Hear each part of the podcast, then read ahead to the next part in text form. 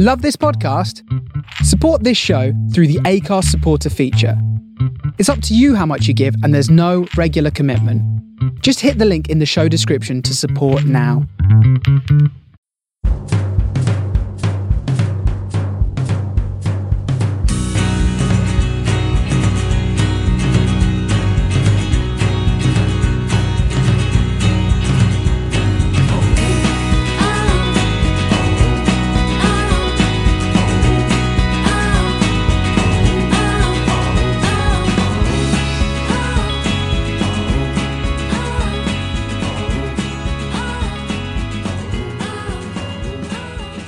Hello and welcome to Chapman on the Post, episode number three. We are back. I'm host Ross. With me, as ever, is Dave. Hello, how we doing? How you doing?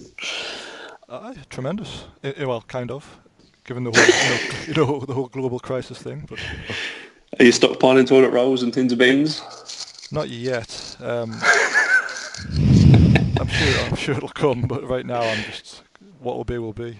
Yeah, being a supermarket worker, this last week or so has been absolute chaos. It's uh, we've had to restrict people from buying things because people are just taking the piss. Um, but yes, we're here anyway to talk about Championship Manager, something far more important than a global pandemic. This week, Dave, or this month even I should say, we're talking about CM2, aren't we? We are so. Um, CM2 is actually when certainly when I joined the, the party. I think you did as well. Am I right in saying that? Yes, Yeah. 96, 97 I think was my yes, first. same for me. So um, we're going to start uh, off in a moment with uh, with 95, 96, which is how it all started, um, and then we'll touch on obviously 96, 97. There was a load of sort of overseas versions that were released for these versions, uh, which we'll, we'll also have a chat about. Um, we're Yeah. not going to touch on 97, 98 today. Um, we're going to save that for a whole episode of its own next month. Oh, yeah. uh, tied in nicely with the uh, CM Cup, which of course you are the defending champion of. So we'll. Uh, It's like we planned it. I know sometimes it all comes together, and then even when there's a global pandemic, we still manage to pull things off. exactly. So yes, we're going to start with uh, some chat about uh, CM2, the 95, 96, and joining us, we've got a, a guest again this week. It's Mr. Dave Matheson. Welcome, sir. Hello, gents. Good evening. Thanks for uh, for coming to help us out, Dave. Because as I just said to Ross, there we actually didn't start till till '96, whereas you recently have been tweeting a lot about '95, '96. Um, before we get into all that, let's have your, your CM history. When did this all When did it all start for you? Um, yeah, I sort of briefly dabbled in 93, 94, but I was only quite young then. I was about eight or nine. Um, my brother's friend, he had an Amiga, and I, was, I had an Atari ST, which didn't have Champ Man on it at the time. Um, but I really sort of, as as you know, I'm more a 97, 98 man myself, but I did start getting into it in 95 when CM2 first came out because it was just so much visually better. It just looked like a much more polished game. Yeah. Um, again, at the time, I was relying on friends. I had a friend who lived up the road, Ben, and he had a PC and I didn't at the time. So I was basically just playing it round his originally. And then as time went on, I got my own PC and then started my own Champman games. So this is um, dovetailing nicely into September 1995 when when CM2 first came out, and as you mentioned there, it was the first game that had actual photo background. So throughout the Yeah. CM1 kind of series, they were I don't know how you describe them, sort of artist impressions of players, kind of kind of pixelated, um, which I guess is standard for computers and uh, the Amiga at that time. So um, it was obviously, as you said, looked a lot visually better, looked a lot more of an attractive game. Uh, certainly at around a time when consoles like the SNES and I think the PlayStation was probably on the way by this point, so they were yeah. competing with those. Um, this game also included the Scottish leagues for the first time, which I, kind of surprised they went Italian before Scottish, but uh, It's death on the Scots, isn't I, I guess it was just how the market was at the time with uh, you know Italian football, Italia, uh, Channel 4's Football Italia, all that Football kind of stuff. Italia, yeah. Yeah, Was Gazza over at Lazio at that time? Was that why? It was in uh, Possibly. in the early nineties, yeah. Um, Yeah. And I, I guess he was probably about to sign for Rangers around this Mm. kind of time, which probably is a coincidence, but um, either way. Um, so Dave, you've been playing Euro '96, which again, one of the first things you could do on, on this game was uh, was international management for the first time by putting in uh, Terry Venables' name. You could be the England manager. Yeah, that's right. Um, I originally downloaded CM2. It just you sort of uh, started it off again. Actually, Dave, I saw you posting about the 2020 CM Cup, about the Anglo Anglo Italian Cup.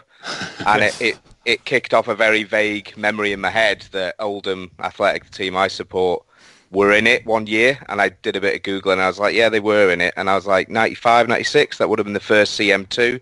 So I thought, I don't remember them being in that competition in the game and obviously played as Oldham a lot on it. So I thought I'll download it. Did a few tweets trying to get people to uh, send me links to it, etc. Got it in the end, um, and yeah, downloaded it ran a game as Oldham, and they weren't in the Anglo-Italian Cup. um, I think at the time I just booted up a few games. It's just random um, who generates in the Anglo-Italian Cup. Oh, um, right. Yeah, I think it was actually the last ever season they did it. So that that's why I came back to it. Although I did play it back way back yonder, and I have played it, you know, a few times in between. But I started a Euro 96 save just to sort of get a bit of value for money out of actually going to the effort and downloading it and pestering people on Twitter. So I did a Euro 96 go a bit similar to Dave's book for 97, 98. Um, mm. And I just did a tweet just, you know, with my first squad, etc. I'm not, you know, I don't do anything massive like you guys with the blogs, etc. But did a tweet and it had, you know, a bit of uptake on it and quite a few people asking questions and this, that and the other. So I thought I'll carry it on, just do the odd tweet here and there once a day just with recent matches and squads and how's it going. And yeah, there's a few people liking and retweeting, commenting, and as long as someone's interested, then I'll carry it on. I'm currently on my way to uh, France 98. I'm only a couple of games into the qualifier, but I'll probably get to France 98 and then I'll probably just move back to 97, 98 for uh, one of my various saves. So how how is it compared to 97, 98 in terms of uh, can you play sort of the same tactics or is it a totally different match engine? What you've what you've found so far? It's it's very similar. It's obviously very similar visually. Um, I find with the matches, the ratings for the players are all over the place. Mm. Um, you'll sometimes get a team that'll have three tens and there'll be a load of threes on the opposite, opposite team. So obviously they, the Collyer brothers refined that over time and made it a lot more polished for 97, 98. And you do, you do notice how much there is different in 97, 98 with the tactics. You can obviously pick your set piece takers and so on. You can only pick your captain in um, 95, 96. Um, yeah, there's there's just a few little things that are different in the game. You talked about the background images with the stadiums, etc., which is a really nice touch. You think of 97, 98, it's got all these iconic images in the background. Um, you know, you think of Gazza at Euro 96 and there's that picture with the Johan Cruyff and Bobby Robson, and you can picture them. But in 90, in 95, 96, there's just these sort of uh, three or four generic ones, and as soon as I started playing them again, I could picture them easily. There's a guy in a flat cap on the terraces, and there's a guy in a de- in a denim jacket. And as soon as I saw it, and it just rolls between these sort of three or four screens. So yeah, you can tell how much it's polished up to when it gets to 97, 98 even down to things like you you know in 97 98 you get loads of news items like players injured shock shock defeats mm. um, managers sacked, etc. You get very little of that in the first CM2. Um, it, you can whiz, you can whiz through it quite quickly. Yeah, I remember uh, when I went back and played through the series, as it was surprising, sort of the little things you forget about that were only added for 97, 98. Um, yeah.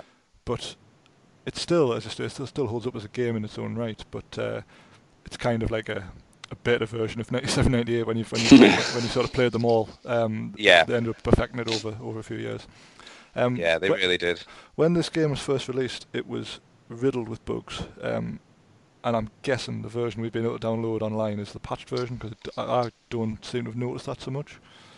Yeah, I've noticed a few things. There's the obvious one um, that that everyone probably remembers, where if you bid for a player for X amount and they accept the bid, you can just go back in, adjust your bid, take it right down to free, click cancel, and then you'll get them for free.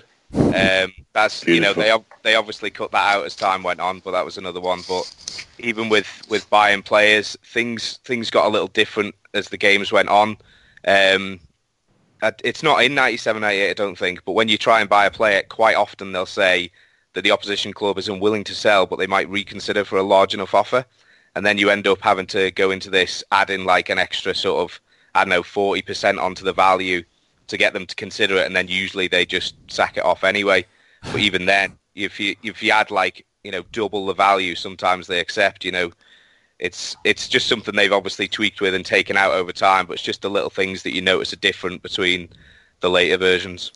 Yeah, see, I quite liked that. I mean, uh, if, if I want a player and, uh, and the other club don't really want to sell them, I'd expect to have to pay more for them. Um, Yeah, it makes sense logically Yeah. because if, you know, you basically have players that are available or unavailable in 97, 98. And if they're available, even if it's their best player and you bid their value, if they're interested, as in your slightly better reputation club, they're probably going to come to you. Regard, you know, you don't have to pay over the odds just to get them to leave. So Yeah. it was probably a little bit more realistic for that aspect.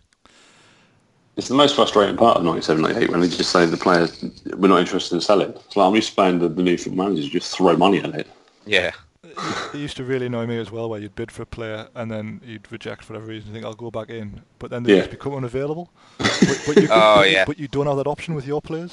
So No, you can't make your own players unavailable, Yeah. but instantly, as soon as you've uh, offered for someone, you know, they'll just go off the face of the earth. yeah. um, this is also the first game which included uh, commentary. Uh, Clive Tyldesley's Yes. commentary. Um, could you get it to work, Dave, on 95, 96 when you uh, Uh, when you give this a go? I could, yes. Um, I give it a bash, and I remembered it exactly as I did back in the day.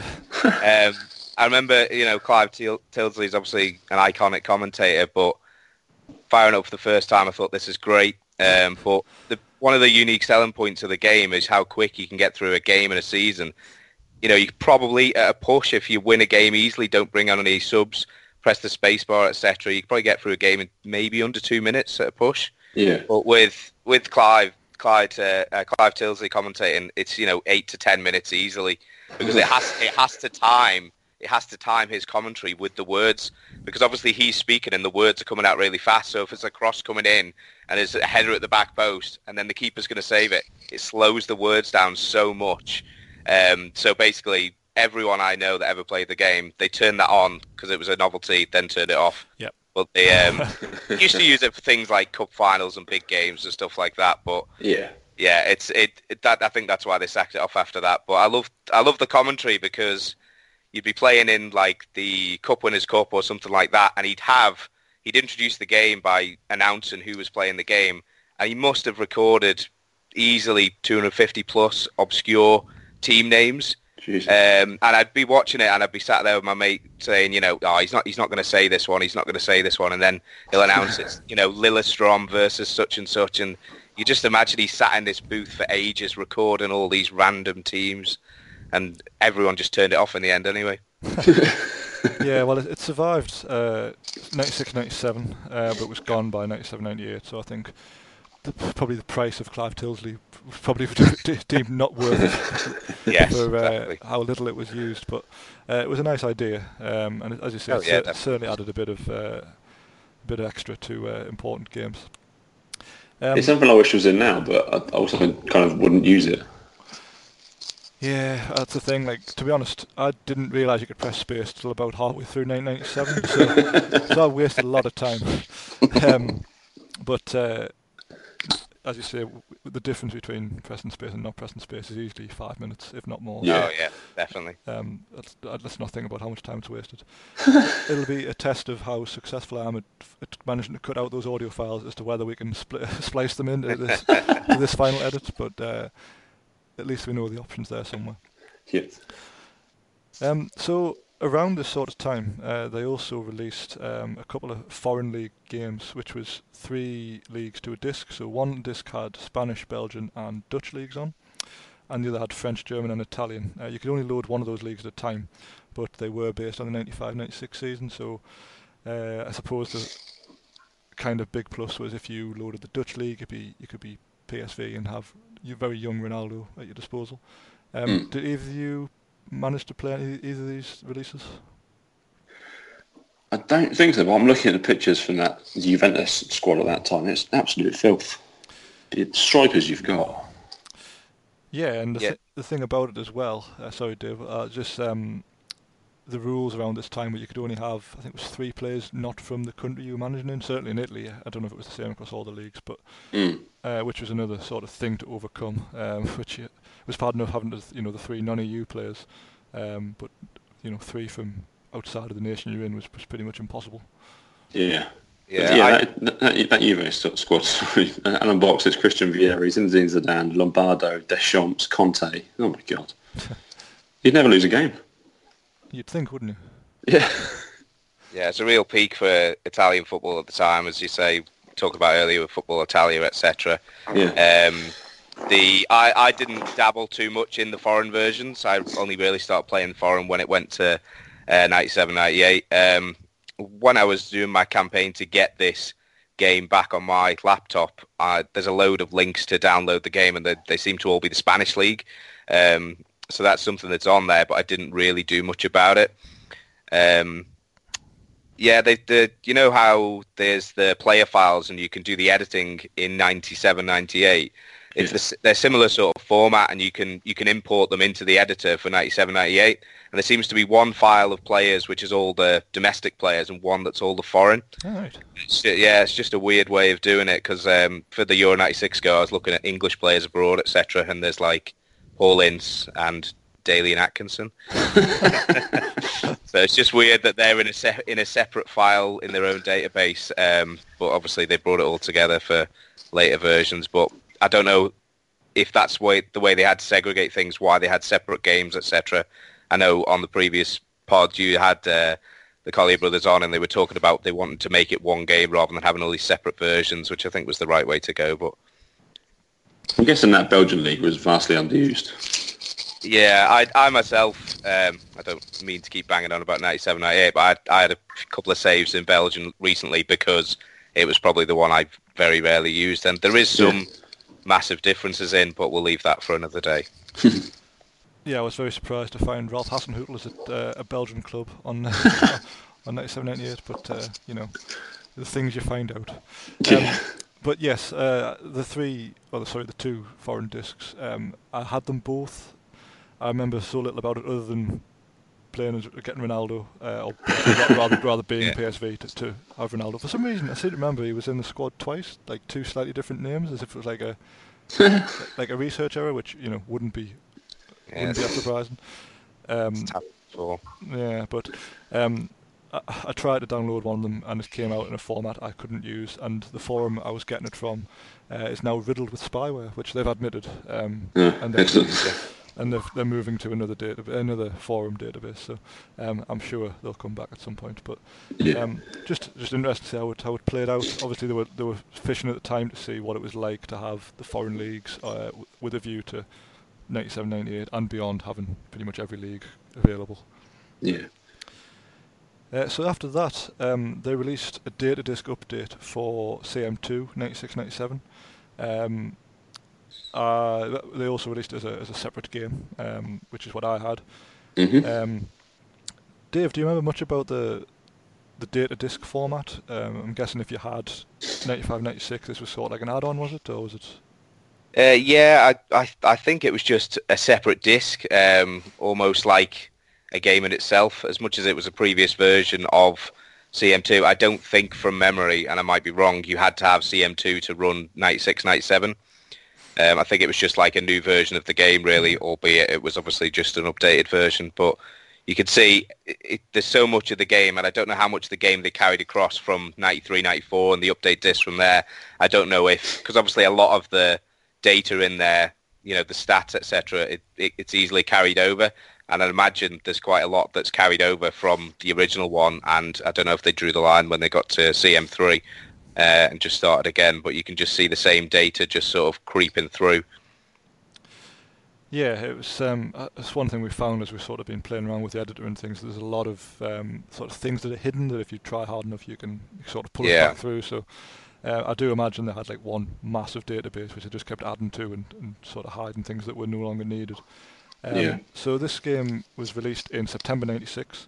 Uh, it's the last one that was released on the Amiga. Oh. Um, but the big changes here were that it upped the number of subs from three to five. Uh, the whole Bosman ruling thing came in, so if a player's contract expired, um, you could bid for them for free and all that, all the kind of fun that went on with that. Which it's hard to really imagine a time before that was a was a thing, but Yeah. Yeah, I guess that's how it was back in the in the good old days. Um, yeah. Now, something that you might have to clear up for us here. On the disc I had, I had England and Scotland, um, which sounds very similar to 95, 96. However, from reading about it, it seems they released like a, a an extra version, which was England, Scotland, and Italy on one CD. Did either of you have this? I think that's the one I had, yeah, with Italy included. So I definitely remember doing some AC Milan saves back in the day. Yeah, that sounds pretty similar to me. Um, I vaguely remember the three of them being together and probably doing something like AC Milan saves myself at the time because obviously it was around the time they were, they were European champions as well. Yeah. Um, yeah, so that does sound familiar that they were all sort of bundled together. Yeah, I mean, so the version I, I have, I certainly had, and the one I've downloaded only has England and Scotland on, so there must have been some sort of, you know, extra release with it with yeah, all three. patched version or something. Yeah, Yeah, because um, you can get CM2 Italy as a as a separate game uh, with the 96-97 season. The, the, I posted the box art on, on Twitter last week, I think. Um, Yeah. So that's definitely a thing. Um, any noticeable differences between 96-97 and, and 95-96, Dave? Um, not that I can think of, no. Um, I, I think they were more just sort of refining the game. As I touched on before, there was, you know, the, the player ratings were all over the place and there was certain bugs in the game. I think, you know, 96, 97 probably got rid of that bug where you can buy every player on the game for free. um, so I, th- I think they would have, that, that would have been the kind of thing that was in there um, because they were just refining what they already had and changing the player database and the, the team database, etc. So I don't remember there being that much gameplay difference between the two. No, no. One thing I was going to ask you about was uh, the goalkeepers on CM2 because for me, on 96, 97, the goalkeeping is so erratic. Um, you'll go from Yeah. you know one game they'll be getting nines and tens, and then all of a sudden they throw in a three or a two, uh, to the point where like they just can't catch anything. Um, did, did you Yeah. find, did you find this, or I just crude Yeah. badly? Definitely, definitely. Um, I think that's a thing, and uh, as much as it is highlighted more in goalkeepers, it does happen randomly as well. Um, you know, you'll get a, you'll lose two 0 and you your left back will get a two, and it's like, you know, you wouldn't even see that in the paper. It's it, so, yeah. The player ratings. If you look at the average ratings at the end of the season, obviously some players have got like eight point six, which is obviously way too high, and then others have got you know, 4.87 over 25 games. And it's like, why were they getting picked? Um, but it, the, yeah, the ratings, and it just wound me up to the point where I've sort of come to terms with it and thought I'm just going to sort of ignore the ratings and just go off what I think of how good a player is. It's the best way to do it. I remember getting this game um, on a demo disc from PC Gamer, I think. I think it played like the first six months of the season. Yeah, I was going to say, I remember there was there was a cut off on the game. Yeah, I remember getting. I asked my parents for money for Christmas to go and buy the game. I literally remember they'd go to. It must have been Tandy. That's how old this is on Boxing Day, so we could buy the full game and I can carry on myself. I think um, just going back to the the goalkeepers point here, I, I find the goalkeepers in, in 97, 98 have been sort of overpowered, and I think it's a, a sort of reaction to how bad they were on this. I think they they, they took Yeah. things too far. Um, Yeah, def- 'cause they- without having to rewrite the whole match engine, if they could just make the goalkeepers, you know, less deplorable, then uh, you had a you know kind of less of a bug on your hands. Uh, so that was my take on it anyway. I think I must have over tweaked it so to to help out with that. That was my plan for the CM Cup. That's why I ended up with Peruzzi and Barthez. You can't play both. You're not allowed to talk about the CM Cup after, after the uh, injustice that I was suffered against you. So, too many, four injuries I think I had for that game. Bad, bad memories. Still, not, still can't let it go. Well, you might get a chance to get revenge. Um, Maybe, maybe. Maybe. Who knows? Um, so after uh, 96, 97, um, as I said earlier, they, they did release several of these games as, uh, as foreign league versions. So we had definitely had CM2 Italia, which we've discussed. Uh, there was also um, Scandinavian league versions released, um, which covered Norway, Nice. Norway, Denmark, and Sweden. Uh, little bit different with these ones because their season didn't start till um, April, so the game actually begins in March '96 and obviously runs on from there. Um, this is why there are so many good Scandinavian players in 97-98 because they built the database for this game, Um, and obviously they couldn't really give them realistic ratings. So you know, they gave Norway's best players the same stats as though they were Man United's best players. uh, and then obviously they were in the database for 97, 98, and they're really good, and that's why we have so many great Scandinavian players. Yeah, it all makes sense now, doesn't yeah, it? Um, I, I, saw the um, the the Norwegian update that was added into the Scottish League um, for 97, 98, oh, and yes. yeah, I was I, at the time I was like, that's really intrigued by it. So I started looking through the database at the Norwegian players, and I was honestly baffled that you know there's basically English players are the top pl- amount of players in the game, and then it's Norwegian, and it's like it makes no sense whatsoever. But obviously, someone really hammered home for that previous 96, 97 version and just carried them across, which led us to the to the beauty of uh, Bjorn Heidenstrom and Tommy Svindal Larsen, etc. So. Yeah, well, yeah. It, it's finally solved the mystery of why certainly in Bjorn Heidenstrom's case, he was so good at Leyton Orient despite playing like four games for them. Yeah. Um, he, he, was, you know, a, a, very good player in, in the Norwegian league for I think it's uh, Odd Grenland, I think they're called, or something like that. I can't remember. Yeah, it sounds familiar. Um, and obviously he just moved across to Leyton Orient um, with those stats. So, um, you know, it's another mystery solved. yes. Um, but it is interesting actually because if you I only found this out when we did the World Cup a few years ago. Um, when you make like Norway, Denmark, etc. as playable nations, all their managers are looking for, so all their clubs are looking for managers. So when you start a game, it's like a massive list of these clubs who need a manager. So yeah, um, as I said earlier, like they're literally just in the game but hidden. Um, so it's you know, it, if you're sad like me, it's quite a treasure trove of stuff you can you can dig into. No Easter egg. yeah, don't worry, you're not you're not the only sad one. Um, so yes, uh, I've managed to track down the Scandinavian leagues. Um, I'll be happy to share that with anybody who wants it. Um, I won't upload it in the same way I have 97, 98, purely because I don't know who owns it anymore. Uh, whereas at least with 97, 98, you didn't need the, you didn't need the disc in the first place. So you know who, who yeah. who's who's going to track us down. But uh, for that, I don't know. So if you want to DM us, I'll uh, I'll send you it. Um, do you have any any great recollection of any of the abroad leagues or foreign leagues, whatever you want to call them? Um, not not particularly of the leagues themselves, just the way the the, the foreigner etc. developed. Because I remember if you go back to the original CM2, Norway and Iceland are both counted as foreign. You know, so you've got your limitation of uh, the three foreign players you can play. Uh, so people like you know Henning Berg etc. I think Blackburn had a couple with um, Lars Bohinen and people like that. It, it, I just found it baffling that Norwegian and Icelandic players were considered foreign, but other other countries around that area weren't. Um, and obviously, being an Oldham fan, I had Gunnar Halle, who was foreign, oh, which wound me up as well. So, yeah, there's there's definitely certain little things that that change between the versions. So was that just because the likes of Norway weren't in the EU um, I, I, wondered that myself, and I thought before the pod, I thought, should I research when Norway and Iceland joined the EU? But I thought that's going a bit uh, too far. It's a bit, but, um, it's a um, bit question time for us, like. But, um, exactly. I, you know, I didn't know it when I was 11, so I don't need to know it now. No, I, yeah, that's free trade agreement allowed them in the game as foreigners. yeah, I, imagine it's something along those lines, but uh, probably is. I had the same thought. Yeah, well, let's let's say it's true, and then let let, let, let someone else correct us on it. Prove us wrong. yeah. Um, overall, uh, where do um, these two versions, 95, 96, 96, 97, where do they rank in the series for you both? Ross, you go first. 96, 97 holds a special place for me because that's where I came into it, and I'm still playing FM20 now, and I remember having a, a, massive Scottish save. I was Rangers and I signed Sonny Anderson. I must have signed from Barcelona. I'm not sure how I managed that, yeah, that was. I spent hours when I was supposed to be doing coursework and revision, just playing CM2.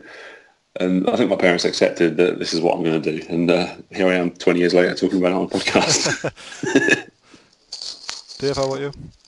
Uh, yeah, definitely up there. For me, you know, it really went off, uh, you know, I don't want to offend anyone, really went off a cliff after 97, 98 for me. I was so excited for Championship Manager 3 coming out. Mm. Um, you know, I remember there was like a strategy guide, etc., that came with it. You could yeah. buy, um, as as was normal at the time. And I remember just thinking, I was so excited for the for the extra levels they'd added to it. But at pick and training, you could pick every single penalty taker in order, And I remember sitting there one day and looking up the penalty stat for every player in my squad down to the reserves and ranking them just in case I had one on the pitch for a cup game.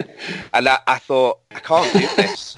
I can't do. I know I love designing squad numbers, but I can't do this. I, you know, and the training, I was thinking, you know, if I pick the wrong training session, it could massively affect my season. And there's only so much you can affect in uh, CM2 and 93, 94. So mm. I, I, have dabbled a little bit since then. Um, I mainly, you know, if I play the touch games on an iPad or whatever, it's just nice and simple.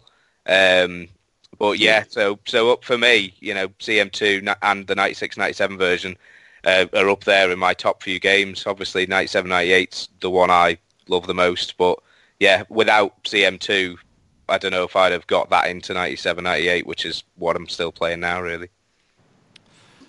Yeah, I mean, very similar for myself, really. This was 90, uh, Christmas 96, I, I, remember getting CM2. I can't remember if I asked for it or whether was, my mum was just very, very good at picking a game that was going to decide my future. um, but yeah, that's where it all started for me. I remember being absolutely terrible at it. Um, despite, you know, at the time Newcastle, who I will have been playing as Newcastle, being, I suppose, one of the stronger teams in the league. Um, I remember oh, being particularly poor, um, which I guess now I can blame on the goalkeepers being poor. So, um, but I have I have put those wrongs right um, and, and played the game back since. And really, I think back in the day I'd have been playing four four two for everything because that's what definitely that's what everybody yeah. did back then. But it, but it turns well, out it was the default, wasn't it? it so was. you sort of a little bit drawn into it of this is what I should do. Um, but yeah, you see the opposition teams and they're playing all sorts of crazy tactics with one striker and basically everyone else behind the ball and, and strikers playing centre back, etc. So yeah, I think yeah. That, was, that was it as well. And as a you know eight nine year old, I wasn't really willing to, to experiment tactically. yeah. uh, like if this doesn't work, I'm just going to switch it off. So um, yeah, I moved the Christmas tree and uh, the four four two. That was it basically. I do remember though, uh, adding myself in as uh, I think I added myself in as Arsenal and Blackburn released David Seaman and oddly Graeme Le Saux. Those are the two players I wanted. Um, got them both for nothing, and then expected to have world domination. Obviously, didn't didn't really transpire. But I think I bet John Br- John Beresford wasn't happy with that one. Uh, John, John Beresford can go suck a lemon. Uh, I, th- I, think as well, I had, I had, a Scotland game with Celtic that went on for seven seasons, but I, I, again didn't win the SPL. And I remember adding all. I remember adding in. Uh, myself as Rangers manager releasing all their players and still still not winning the SPL. So th- those were the levels of uh, talent you were dealing with back in, uh, in 1996. Thankfully, it improved. yeah. Somewhat. Um, well, I think that's uh, that's all we need to talk about for the, for this this version of the game. Um, yeah. D- Dave, um, where can uh, our our listeners find you if they want to follow your uh, expeditions on CM2? And beyond? Uh, yeah, on on uh, Twitter, I'm Dave Mathieson84. That's uh, M A T H I E S O N. Um, yeah, I d- I don't really. Uh, I just tweet random stuff. You know, mainly Championship Manager, uh, Dream Team, stuff like that, Oldham stuff. So yeah, it's uh, it's not it's not the best account to follow, but if anyone wants to have a look, they're more than welcome to. Will, will they ever bring back Dream Team? Like, is this? Is oh, God, I hope so. Well, I keep I keep reading on um, on Twitter that they should uh, put Dream Team back on during the coronavirus to give yes. us some kind of uh, oh, TV to watch, and I'd, I'd obviously be all for that, but I can't see it myself, sadly. I mean, they've got what ten series worth of. Yep. Of, yep. Uh, ten series. I mean, for example. Why is it not on UK Gold? it has to be, surely. Yeah, I've heard all sorts of things because obviously they had uh, they had a soundtrack over the program with you know they have various songs from the charts at the time, and I don't know if that's a licensing issue as well. Aww. Obviously, there's, there's, there's Premier League footage as well, so Wait, I don't what? you know. Was... I mean, Monday Bandini didn't score all those goals. no, no, just when they had other games in it. Obviously, that was real. Um, but yeah, I, I, know it's it's like minefield uh, at the time. So I mean, I mean, I, I remember when the program was on, and there was talk about you know why is this never on, why is this not released on DVD, and that was when it was you know airing, but yeah, yeah. It, it it's a shame, but it doesn't make any sense though because they rerun Premier League years, and that's got music on from the time. Like, yeah, surely. But yeah, I, I, th- I don't know if it's uh, Hewland International. Obviously, did the show, and I don't know if I, I really don't know. Obviously, Sky got deep pockets, so they, you know, Premier League years that, won't matter to them. but I don't know if there was some kind of you know Hewland International had to pay some licensing agreement or something. I don't know, but we should have a whip yeah, round. sad. We should. yeah, I, I I chip in definitely. So I mean, that would be a great way to fill the next four weeks, wouldn't it? It's just It ten series of Yeah, Dream Team. I mean, the Sky Sports Oh. football channel today showed like every playoff final from the last twenty years. or something. Like surely there's a, there's a space, a space in the schedule Yeah. for Dream Team. definitely, yeah. Oh, we'll live in hope of that. Uh, well, Dave, thank you very much for uh, coming on and helping me and Ross uh, remember how this all all this how this all happened. Um, No problem. and uh, we'll we'll no doubt hear from you next month when uh, the CM Cup gets underway. Oh, Yep, yeah. So fingers crossed goes a bit better this time. Well, we'll see who you get. We're hoping to do the draw next month. Um, we think it's going to be uh, Euro 2020 themed, although it's probably going to be Euro 2021. Yeah, 2021. 2021. Nothing, Oh. nothing changes my plans again. All right. Thanks very much, Dave. We'll see you soon. right, cheers, guys. And now I'm off to have a chat with Johnny Sharples. Uh, you may know him as Johnny Gabriel. Uh, he's been telling me about his history with Championship Manager.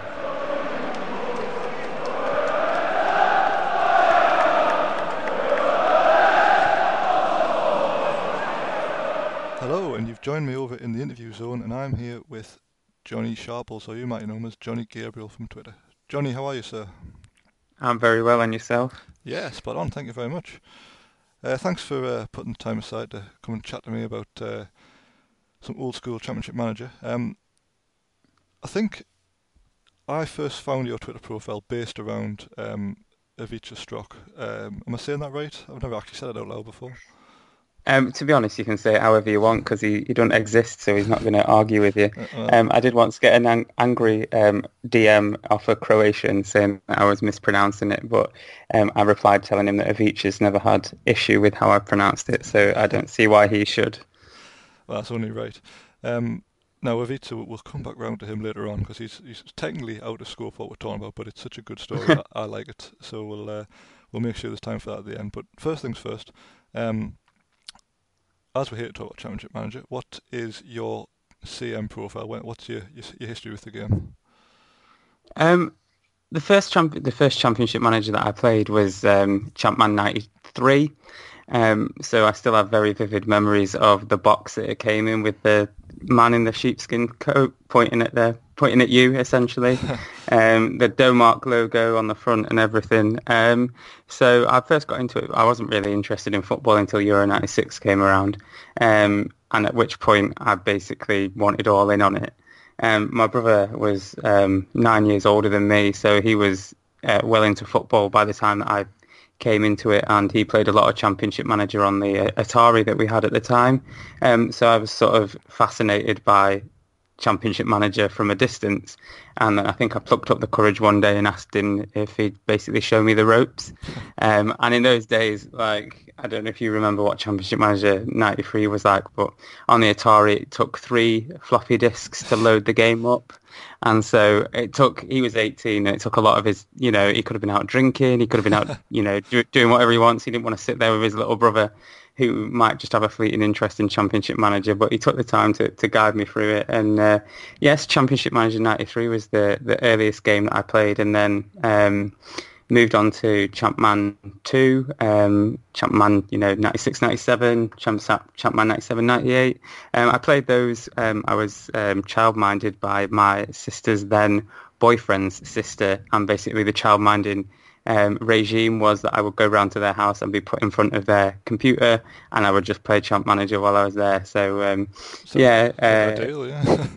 Oh yeah, it was it was heaven. Some all summer holidays when I wasn't out playing football myself was fun, uh, playing Championship Manager, um, and it, it was really good to learn. Like I said, I was I was a bit of a latecomer to football, um, and it took Euro '96 to grasp my interest. So I was sort of um, lagging behind a lot of my friends um, in terms of their interest in football. So uh, Championship Manager was sort of an encyclopedia in, in into who was who. Um, around football and it basically gave me sort of in-depth knowledge almost too far the other way sometimes in terms of like who the different clubs around the world were and who the who the best players around the world were um, so it wasn't just a game for me I think and uh, I think that's followed me through through uh, through life really Yeah, that's definitely something I relate to. Uh, whenever there's like a, an obscure European city comes up on the news and I say, oh yeah, that's in, you know, Liechtenstein. And my wife looks at me like I'm insane, but I had a UEFA Cup qualifier there in like 1998. Like it's just these things stick with you. it's it's probably taught me more about the world than, than any school has, quite sadly. But never mind. um, uh, so um, again, uh, I'm going to call you Twitter celebrity Johnny Gabriel because um, a lot of your tweets go go massively viral. Um, and the reason why I asked you on for this particular pod was because um, one glorious bank holiday, I think it was, you spent a lot of time on Champman 2 with the famous Newcastle team. Yep. Uh, t- how, uh, no, no. How did that? Sorry, they they weren't so famous. Um, yeah, so I think it was uh, May Bank Holiday uh, 2018. Obviously, um, there was a World Cup round the corner, um, and the season was coming to a close. But I don't don't really know why I decided to load it up. So it was the the um, the 96-97 version of Champman 2, um, which is obviously when that one blissful season when Newcastle had Alan Shearer and David Ginola and Les Ferdinand, that beautiful fleeting moment um, where everything was everything was briefly perfect. Um, so that's my they're my favourite ever team. They're the first team that I really fell in love with. Um, they have most of my favourite players, Philippe Albert and Rob Lee, and you know Shaka Hislop and Pavel Srnicek on top of the, the aforementioned uh, Ferdinand Ginola and Shearer. Um, and so we finished second that season, um, not quite as closely run as the season beforehand. Um, so I wanted to sort of change history. Um, and yeah, I, there were so many um, great players on that game. I think um, off the top of my head, I think I bought Rio Ferdinand, Dean Richards, uh, Sunday Oliseh. I remember Sunday Oliseh won the double with Newcastle, then went to the 1998 World Cup, and his Nigeria team were beaten by Barbados in the group stage, which was obviously a bit of an embarrassment for the, the whole of uh, Nigeria and Sunday uh, in particular. But uh, yeah, Dion Dion Dublin. Uh, who else was it? Roberto Mancini at one point, who um, was it Sampdoria? Sampdoria paid eight hundred thousand pounds plus Roberto Mancini to get. Uh, was it Robbie Elliott? No, it wasn't. Uh, Paul Kitson for me, uh, which was a fair deal. Then um, I think I paid 1.2 million pounds plus Steve Howie uh, to buy Luis Figo uh, off Barcelona, which again, good trade. Uh, if you ask me, as much as I love Steve Howie, uh, I, wouldn't have uh, turned my nose up if Newcastle could have got that deal over the line uh, back in the late 90s. But yeah, were Edwin van der Sar, Kevin Pressman. Uh, there was loads of great players that I managed to sign. And yeah, when won won the double, won the Coca Cola Cup in my first season, then won the double in the second. Um, so yeah, it, it, was just a lot of fun. I think I was playing it a lot because I was working on the World Cup for um, a different uh, for a, a, company, and um, I basically wanted to make loads of goal gifts based around champ manager, but that took ah. it took so much effort uh, to get all the because I wanted basically updated um, all the squads, so I had to have the England squad, um, all the variants of who the goal scorers might be. So it took a lot of time. Um, so in between that, I think I was just playing a lot of um, CM2, uh, which is a great way to spend, like you say, great way to spend a bank holiday, great way to spend a couple of months. Absolutely, and uh, quite, quite topical at the minute because my, my, my mentions are full of people who are basically battening down the hatches and just installing retro champ managers to see them through this uh, this Corona crisis, or what you want to call it. But uh, you were there first. We we've we blazed a trail with us. So. I, I, yeah, I, I, can't take much credit for it. Your uh, CM9798 website um, has been a, a, great blessing. I went, I went back and revisited uh, 9798 uh, last year sometime. I think it was after uh, Quickly Kevin did oh, yes, a yeah. episode on it. Um, and so just uh, went and found all the retro, retro names off there uh, and tried to get mainly Graham Tomlinson. Um, try and get them all on board, um, not get promoted, and uh, uninstall it as soon as as soon as possible. it does take over your life, unfortunately. Um, have you ever had a? What would you say was your, your best ever save from any of the the Champman games? Um, probably that Newcastle yeah, one. Yeah. Um, in hindsight, I think when I was younger, uh, the, fir- the first the first save that I can really remember having on uh, Champman 93 um, was with Newcastle uh, back when we were in Division uh, 1 as it was back then. And I cheated my way into signing Alan Shearer from Blackburn uh, by, by adding a second manager. Um, signed, I think I signed Stan Collymore as well, probably cheated my way to sign Stan Collymore. And I signed John Fashanu because um, I, he, was, he presented Gladiators. Um, so he was one of the only footballers that I really knew who he was. So uh, I signed him as well, which was a lot of a lot of fun. But yeah, that Newcastle one's probably in terms of champ man saves. I think it's where, especially going back a couple of years ago, a bit older and a bit wiser and a bit more understanding of game mechanics and mm. things like that, um, and having the patience that you don't really have when you're when you're um, pre-teen um, to sit there and, and, scout through all the players and, and mess around with your formation and things like that. So um, I'd love to say I was a whiz when I was like 9, 10, 11 years old, but it took me until I was a lot older to, to really establish myself on a game that was was 20 plus years old at the time. Yeah, I was actually going to ask you about that because I was just talking uh, to, to Ross and Dave there before about CM 96, 97 was my was my first double in this uh, in, in the game at all, and I was terrible at it. Like I, I don't know why I even continued playing it. I don't remember having any success at all. Um, by the sounds of things, you you must have, uh, you must have been similar when it first came out. Yeah, and it's um, like CM 97, 98, I have really vivid memories of um, obviously Ibrahima Bakayoko, um, learning who he was, but I couldn't get a tune out of him um, at any point when I've gone back and when I've gone back and played it now. I literally cannot understand why he's so revered. I look at his attributes and, and can get to grips with it, but uh, in practice, I just don't understand how to get anything out of him.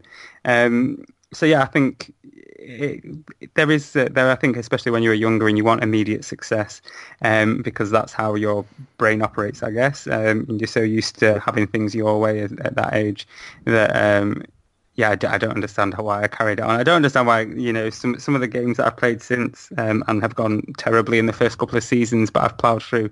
I don't understand what motivated me to, to plough those through on the later uh, football managers as well. So, um, yeah, it's uh, it's a, it's been a learning curve um, around patience and uh, how much of a virtue it really is. So uh, a lot of life lessons, as well as geography lessons and, and uh, footballing lessons, have come from Championship Manager and Football Manager. Yeah, it. Uh, one example I remember is I was playing 96, 97. I must have been as Newcastle as was usual, losing all the time. So I resigned and took over Man United, and my first game was against Newcastle and I was 3 0 down after 20 minutes to Newcastle. I think, ah, just not, just not going to work. I think, uh, I think Steve Howie, you're, you're obviously Barcelona bought him from you. I think he scored twice against me from corners. I think it's just not, it's, it's not going to be my ideas. No, there's a, there's a, there was a story on there. Not not to harp back to quickly, Kevin, but I'm sure there was a story on there about someone that managed to that spent like 20, 30 years on the game.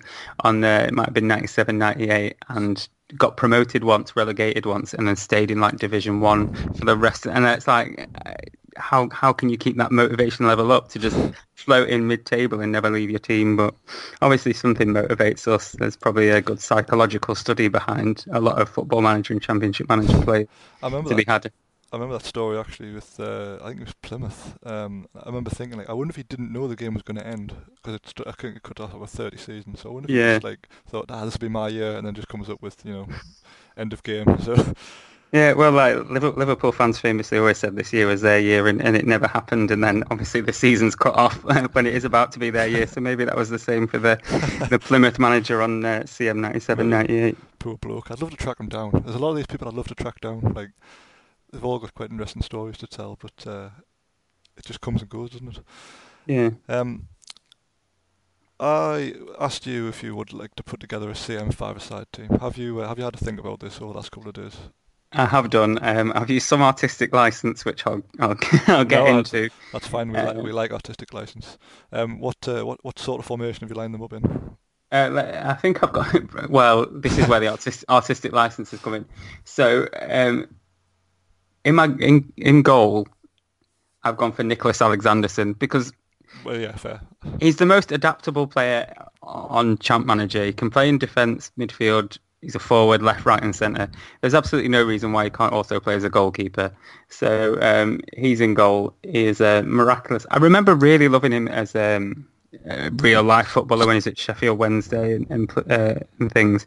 Um, Lord knows why I really liked him. I think he just had a, it, and he was at Everton as well, if I remember rightly. I think it's just the, the, fact that he had just a really long name um, that was would bankrupt any parent that um, whose child insisted on them uh, wearing the shirt. Um, but yeah, so I've gone went for him in goal. Um, in defence, uh, Taribo West, um, who's a bit of a, it, between him and Mike Duff, if we're being honest. I'm, mm. Well, I'm Philippe Albert, uh, but that would be purely for uh, non-championship manager reasons.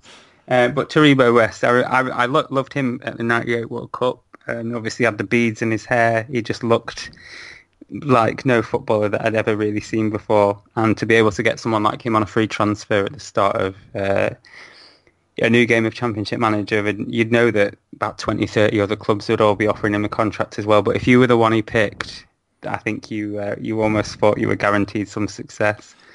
It always, um, it always amused me when you load up a new 102 and obviously the first thing you do is offer West a contract. Some of the clubs yeah. who offer him a deal, like they're very ambitious. Like they're these very like downtrodden clubs who think, ah, uh, we can get Taribo West, but he's playing for like Champions League clubs getting nines. Like it's, uh, it's he's, uh, yeah, he's a brilliant footballer in, real life. There was um, another another Plymouth uh, legend. I think he ended up uh, at Plymouth when he was about forty. Whether or not that's what he claimed his age was is a different uh, different story. Um, so my midfield, um, there can there can be only one midfielder, which is obviously Mark Kerr. Oh, yeah. um, I think my favourite thing about Mark Kerr is, and this is this is going to broach into the sort of new gen regen area of debate, is the fact that Mark Kerr is not a wonder kid, and I'm going to stand by that. He is a mathematical anomaly in the fact that he is so good because his attributes are sort of dictate a certain way that he is uh, obscenely good, but he's not meant to be that good in the way a wonder kid's supposed to be that good. Like Cherno Samba is a wonder kid because he was like his potential ability, current ability was so high, mm. whereas Mark Kerr just happened to have a certain blend of attributes which made him really good, but he was never sort of picked up as a wonder kid, which I quite like. The, the fact that he's the unassuming wonder kid because that's that's not what he was supposed to be. It, um, he um he's actually a really nice guy, Mark. Uh, I was lucky enough to meet him a few years ago. Um, he takes it all in his stride. Like I think he's quite baffled by the whole thing, really. But um, he uh, he had the chance to go to like I think it was Forest. He was on trial at. I think he said. Uh, but didn't happen for various reasons. Um, did you find Mark Kerr was always massively injury prone? Um, not not particularly. the thing about Mark Kerr was I usually would start CM uh, as uh, as Newcastle on that particular version. Um, Newcastle, obviously, their midfield uh, was was so good. It feels strange saying that Newcastle had good players now, but New, Newcastle's midfield then was so good with the likes of Gary uh, Gary Speed and, and Rob Lee and you know Kieran Dyer, younger players like that as well. That Mark Kerr was was much of a muchness almost. It feels uh, you know heinous to say that about um, a Championship manager legend like Mark Kerr, but when you already had those midfield options. I think I must have rotated him enough that I never noticed how injury prone he, he may have been. Um, speak, speaking of which, um, on that championship manager, Silvio Maric was at Newcastle. And I don't know why, but I absolutely despised him. um, uh, from a real life point of view, and I don't understand what he ever did, but I would um, fine him two weeks' wages every two weeks until he kicked up enough fuss to leave. just didn't just didn't like the fella. Don't know what he ever did to me but he's not made it into my five-a-side team for reasons that uh, remain unclear for both myself and Silvio. um, so my other midfielder is is Chris Bart Williams. Um, he was when I first started playing Championship Manager. Um, the two pieces of advice that my brother gave me were to play direct, which um, obviously uh, works out well, and to always sign Chris Bart Williams. Um, so I've picked him because uh, my brother would be very unhappy if I didn't sign Chris, follow his advice and, and pick Chris Bart Williams. Um, I have no memories of how good he was on, on Championship Manager, whether my brother's advice was actually any good or not, um, or just a lot like a lot of the advice he gave me throughout his life, absolutely terrible.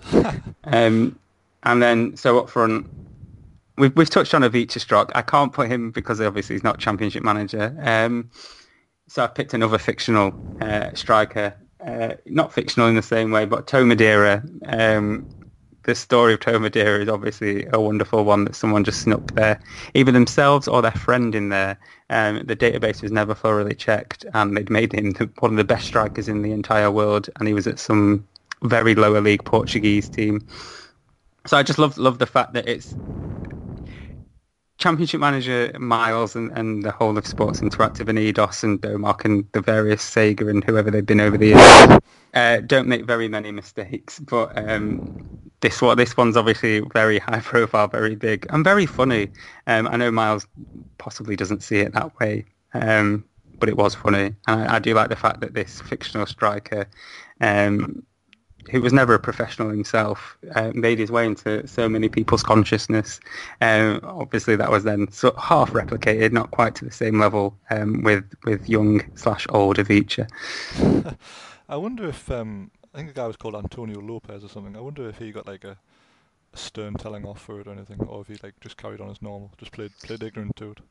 Yeah, just uh, just a typo or something. He was meant to type someone else's name, and he got the numbers wrong. You could you could feign ignorance, I suppose, um, but it is just just great that that happened. Um, and the fact that they didn't just sneak him in, you know, subtly, they made him really, really good. like it was going to be found out quite quickly. If they just made him quite average, they probably could have got away with it. Um, but no, you, you, if you go, if you do that, it's like when I used to make myself on Championship Manager in the database. I'd never make myself realistic. Um, injury prone twentiness, finish finishing about eight, and put myself up front. No, you'd always make twenties and two hundreds where where possible, and uh, that seems to be what that person decided to do with uh, old Tó Madeira. Yeah, the only thing I've never really understood about that is why he's so cheap. Because as you say, he's obviously very good in the in the editor in the database, whatever you want to call it. But he's available for like twenty grand, if that. Like you, you'd think his value would be a lot more than that. I know. Well, it soon goes through the roof if you get him playing right. Um, which, much like Ibrahima Bakayoko, I don't think I ever quite did. But um, I'd still sign him every single time just to make sure nobody else did. Oh, you've got to play it safe. Same, I know. Same with Cherno Samba. I mean, he's probably my equivalent. Like everyone loves Cherno Samba. I, I, another guy I've spoken to, great chap, but uh, could never get him playing on Champman. Uh, I don't know why, because everything about him says if you play him, you'll get very good. Like that's literally how the game works, but never, yeah. really, never really worked out for me. No, it could have been uh, it could have been so much more for, for a lot of uh, a lot of people. But like you say, I think he's another one where uh, quite my story with uh, Football Manager, Championship Manager strikers is a barren one. Um, but uh, I think yeah, Cherno Samba's another one that I think I struggled with as well. So uh, but yeah, they, that. So my, I think my five-a-side team, apart from the goalkeeper, I think that I think they, but he could he could they could rotate the goalkeepers, I suppose. Um, never know. Tó Madeira, the real life person, might have actually been a very very good goalkeeper. Um, but so that's not a risk I'm willing to take. So Niclas Alexandersson can stay in goal. Yeah, and the good thing is he could play out from the from the from the goal. Um, she's very good with his feet, I imagine. So it's like uh, if it's five-a-side team you play, if they've got a goalkeeper they're lucky. Like a lot of teams just have have the worst outfield player in goal, which is pretty, yeah, much, what, pretty much what you've done here. So yeah, just someone that happened to br- happened to bring some gloves that week. Yeah, that tends to be how it works. um, I think it's about time we uh, talked about Ivica Strok. Yeah. Um, can you start from the beginning for anyone who's not aware of this? Because as I said to you when I uh, contacted you about this, to me this guy's kind of blazed a trail for people like me because this was the story that people got a hold of and people read and people loved. Um, and you know, if, if, none of that had happened, I'm not so sure the, the, community would be what it is today. So, if you wouldn't mind indulging me from the start, please, that would be great. I'll take you back. I'll take you all the way back to 2012, which is, to me seems like it was a couple of months ago, but is now eight years ago. Um, so Champman oh, sorry, I'm so used to saying Championship Manager already. Football Manager, as it is now. Um, 2013 came out, and obviously I, uh, bought a copy of it. Um, I struggled to get into it, as I think a lot of people do when the new Football Managers come out. Um, try and get used to new databases, new tactics, find out what works, find out what doesn't. Um, so I think I parked uh, Football Manager 2013 a bit. Didn't didn't really um, get much enjoyment out of it. Um, and then I went to a gig um, by a, a, performer called Amanda Palmer, who is married to Neil Gaiman. Um, she was in a band called the Dresden Dolls. Um, I didn't really want to go to this gig, if I'm being completely honest, but I thought I'll make the best out of a bad situation and start a game on, on Football Manager as um, Dynamo Dresden, which is the logical thing to do. Um, so I started a game with Dynamo Dresden. It went badly wrong. Um, I did manage to sign Thomas Necid, who is uh, another football manager, um, bit of a legend. Um, signed uh, Emile Heskey and Michael Owen for Dynamo Dresden. Um, but it, didn't quite work out, and uh, I left after a couple of seasons. Went to Brighton, um, basically almost bankrupted them by putting Jermaine Jenas on a massive contract. Um, so they sacked me after six months because of my poor financial stewardship. Um, made my way up to Hearts in Scotland. I think this was about 2016 on the game by this point. Um, signed some good players, found John Guidetti, signed Lukasz Fabianski for Hearts, but um, only managed to finish second in the league, lost a lot of cup finals to, to Celtic, got sacked after a couple of years. So obviously this is, like we touched on earlier, what's making me carry on this if I'm not performing, but I was still digging in, still going. And then Celtic, Neil Lennon left to join West Brom. Um, so Celtic must have seen something in me when I was running them close with Hearts and offered me the job. And Celtic were in dire straits, uh, to put things um, bluntly. They were still had Georgios Samaras up front. Uh, um, so this was 2017. So four or five years uh, seasons into the game, um, Georgios Samaras really should have been uh, put out to pasture uh, by that point. Um, and so I needed a new striker. And so I sent my scouts all around the world to find me a new striker and uh, got a report back that said there's a, a new gen called Ivica Strok. He's still playing in Croatia. He's 18 years old. Uh, five star potential. Uh, click on him, uh, see who's interested, and like Barcelona are interested, and PSG and Chelsea and Bayern Munich, and it's like, well, like you say with Taribo West, why why why are Celtic trying to bid for this player when when arguably Barcelona or Real Madrid would be favourites? But I think I offered something that they couldn't and made him a key player and matched highest earner clause because he would have been by far the best player in Scotland. Um, so five million pounds, 18 year old, and he joined me in, in uh, January 2020 in the game. And I rotated in with my other striker at that point, my different new gen striker, um, who my scouts and coaches thought was quite good, but he was nothing in comparison to Ivica, and that became uh, abundantly clear. So in uh, my first full season with Ivica.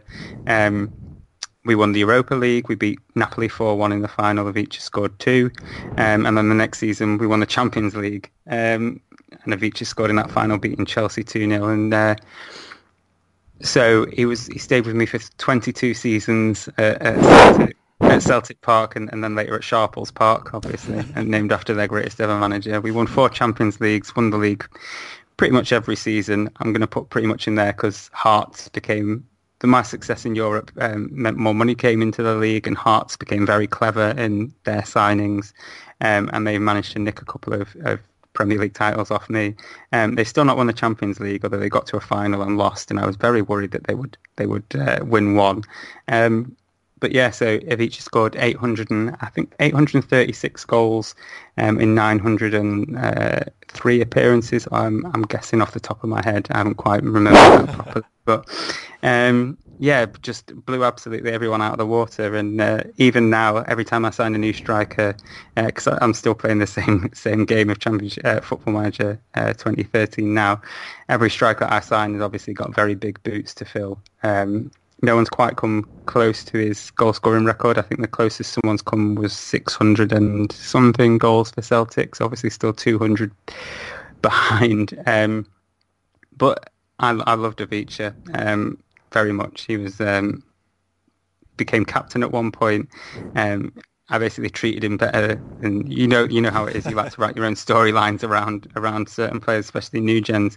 And he became basically like my my number two. Um, unfortunately, he definitely wasn't going to remain in football uh, once he retired. So I had high hopes of making him my assistant and then leaving for the England job, um, and he would take over from me. But it was never quite to be. But during that time, uh, we talked about my brother quite a bit on this. Um, he was my first introduction to, to Championship Manager, but he passed away um, in 2014. Um, and like I say, he was my big introduction to, to Football Manager, to Championship Manager. Um, and I thought I'll Championship Manager fans um, and young men, uh, which is the most at-risk uh, category, I suppose, demographic of, of, suicide, which is how my brother passed away. Um, they're basically one in the same. And so I thought I can use the story of Ivica Strok because I'm so obsessed with him and, and I played a lot of championship manager, a lot of football manager after my brother passed away and won, won several Champions League with Ivica in that grieving period, which softened the burden the my, most minute amount. But um, yeah, so I thought I, I, can I can tell people this story of, of how I became so obsessed with this one player on Football Manager and how he scored all these goals. And then, uh, yeah, I made a uh, a football program for Ivica's testimonial from July 2042 um, and sold those and raised money for Calm, who are a, a, men's mental health and suicide prevention charity. And we raised money that way. And then people were very interested in what I had to say about Ivica and, and how um, it helped me and how we'd used it to raise money. Um, so I spoke to oh, loads of people, uh, champ football manager themselves, uh, Calm themselves, uh, the BBC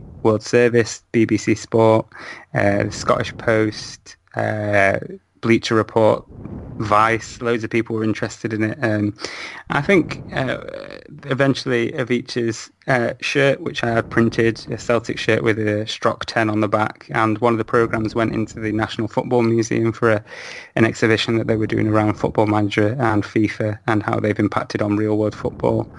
And um, it was just very surreal to be there and, see something that I'd helped curate and helped bring to life um, step into the real world. And like I say, people are interested in, in talking about it. And I think one of the big things, I'd done stuff before. I got shirts printed with uh, players who didn't play for that club's name on the back and, and had only impact on them on Football Manager. Um, and I think a lot of people take to it, I think, because I think it's what a lot of people would love love to do around their, their games on Championship Manager, Football Manager. They'd love to get a shirt with their favourite new gen's name on the back, or they'd love to create a pr- program um, with loads of managerial notes about how their saves are going.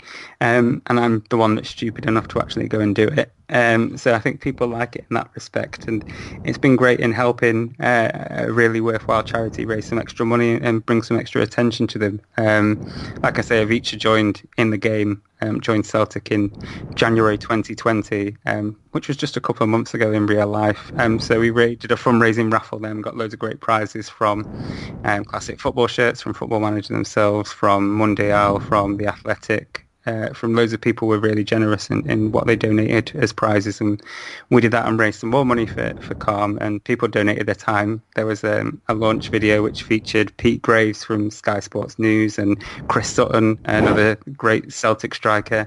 Um, uh, doing some stuff from the BT Sports studio, um, James Richardson talking about it on the Totally Football podcast. So um, James Richardson had absolutely no idea what he was talking about. I just gave him the script and asked him to sort it out, and he just read it like a complete professional. Had no idea what Ivica Strok was.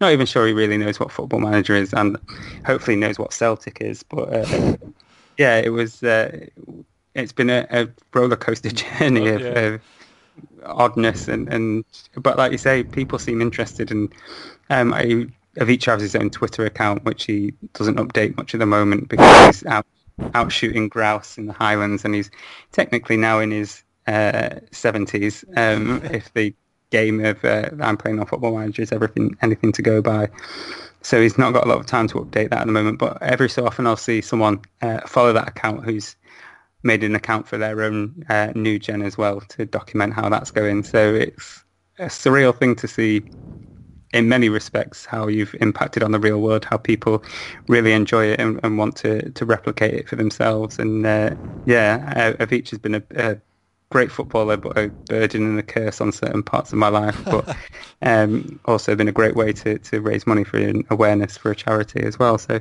um, yeah, now um, I'm, I'm think like I said, I'm still trying to re- really replace the amount of goals that he scored, but it was just obscene um, how, how how often he would score um, the types of goals he scored, the, the real life equivalent. Because obviously you've got to imagine who his real life equivalent course, was. So I, I, would imagine he was more, more, a bit of a Zlatan Ibrahimovic type, big, strong, scored a lot of different type of goals, but very arrogant and a bit mm. annoying, a bit annoying with it. So um, that's that's how I picture who Ivica Strok was.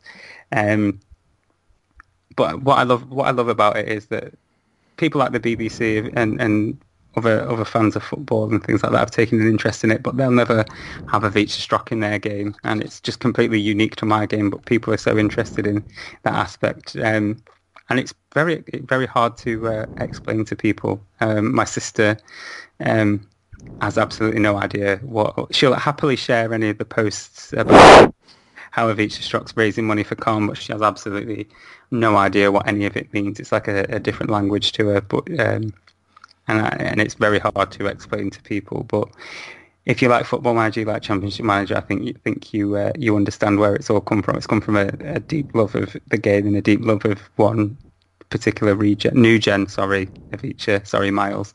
Um, new gen. um, on the game.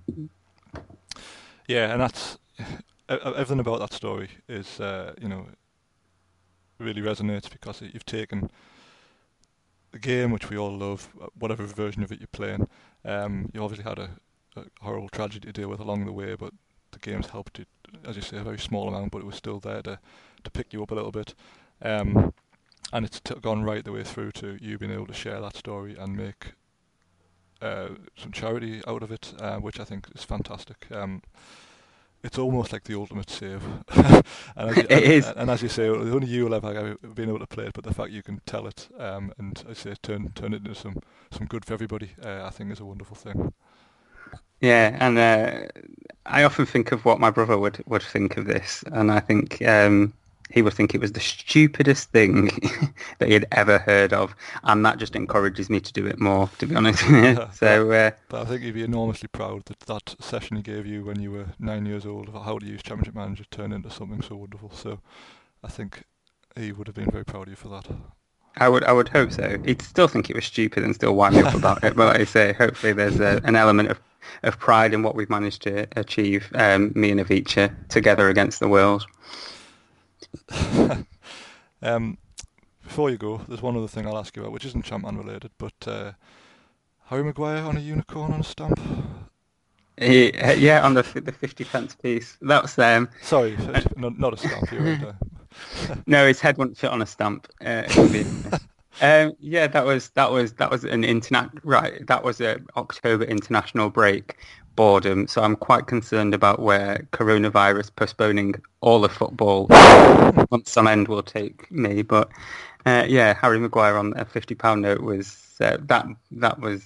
Uh, I think just people had nothing to talk about because the international break. So me starting a petition about Harry Maguire really took off. Um, but I do have um, somewhere in that we moved house and my girlfriend put it in a box and won't tell me where it is. But I do have a, a signed fifty pound note signed by Harry Maguire um, somewhere in the house. So um, yeah, I'm.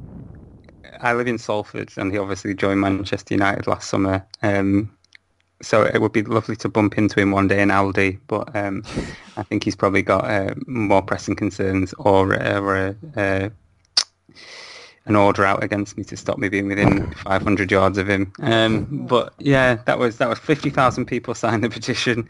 Um, it went through the roof. The only reason I started it was because someone had started a petition to put Margaret Thatcher on there, and I thought Harry Maguire and the inflatable unicorn was much more appropriate um, than having Margaret Thatcher on a 50 pound note. But yeah, my yeah my um, my petition got about five times more signatures, but still wasn't successful. Um, but you know we'll we'll always have the, we'll always have those memories me and uh, Harry and the inflatable unicorn. oh man, see this is why I mean Twitter celebrity Johnny Gabriel. You, you, some of the stuff that goes viral. You, some of the stuff that some of the stuff that comes into my head and doesn't even make it on Twitter is, is much more um, pressing and concerning. But yeah, it's um, it, it's a, a, weird life, uh, but a fun one sometimes. You're just so quick with photoshopping things. Whenever anything happens, like you've already done a, a Photoshop that looks legit, and it's been released before people have even even stuck with the computers. So it's uh, it must be your calling in life, I think.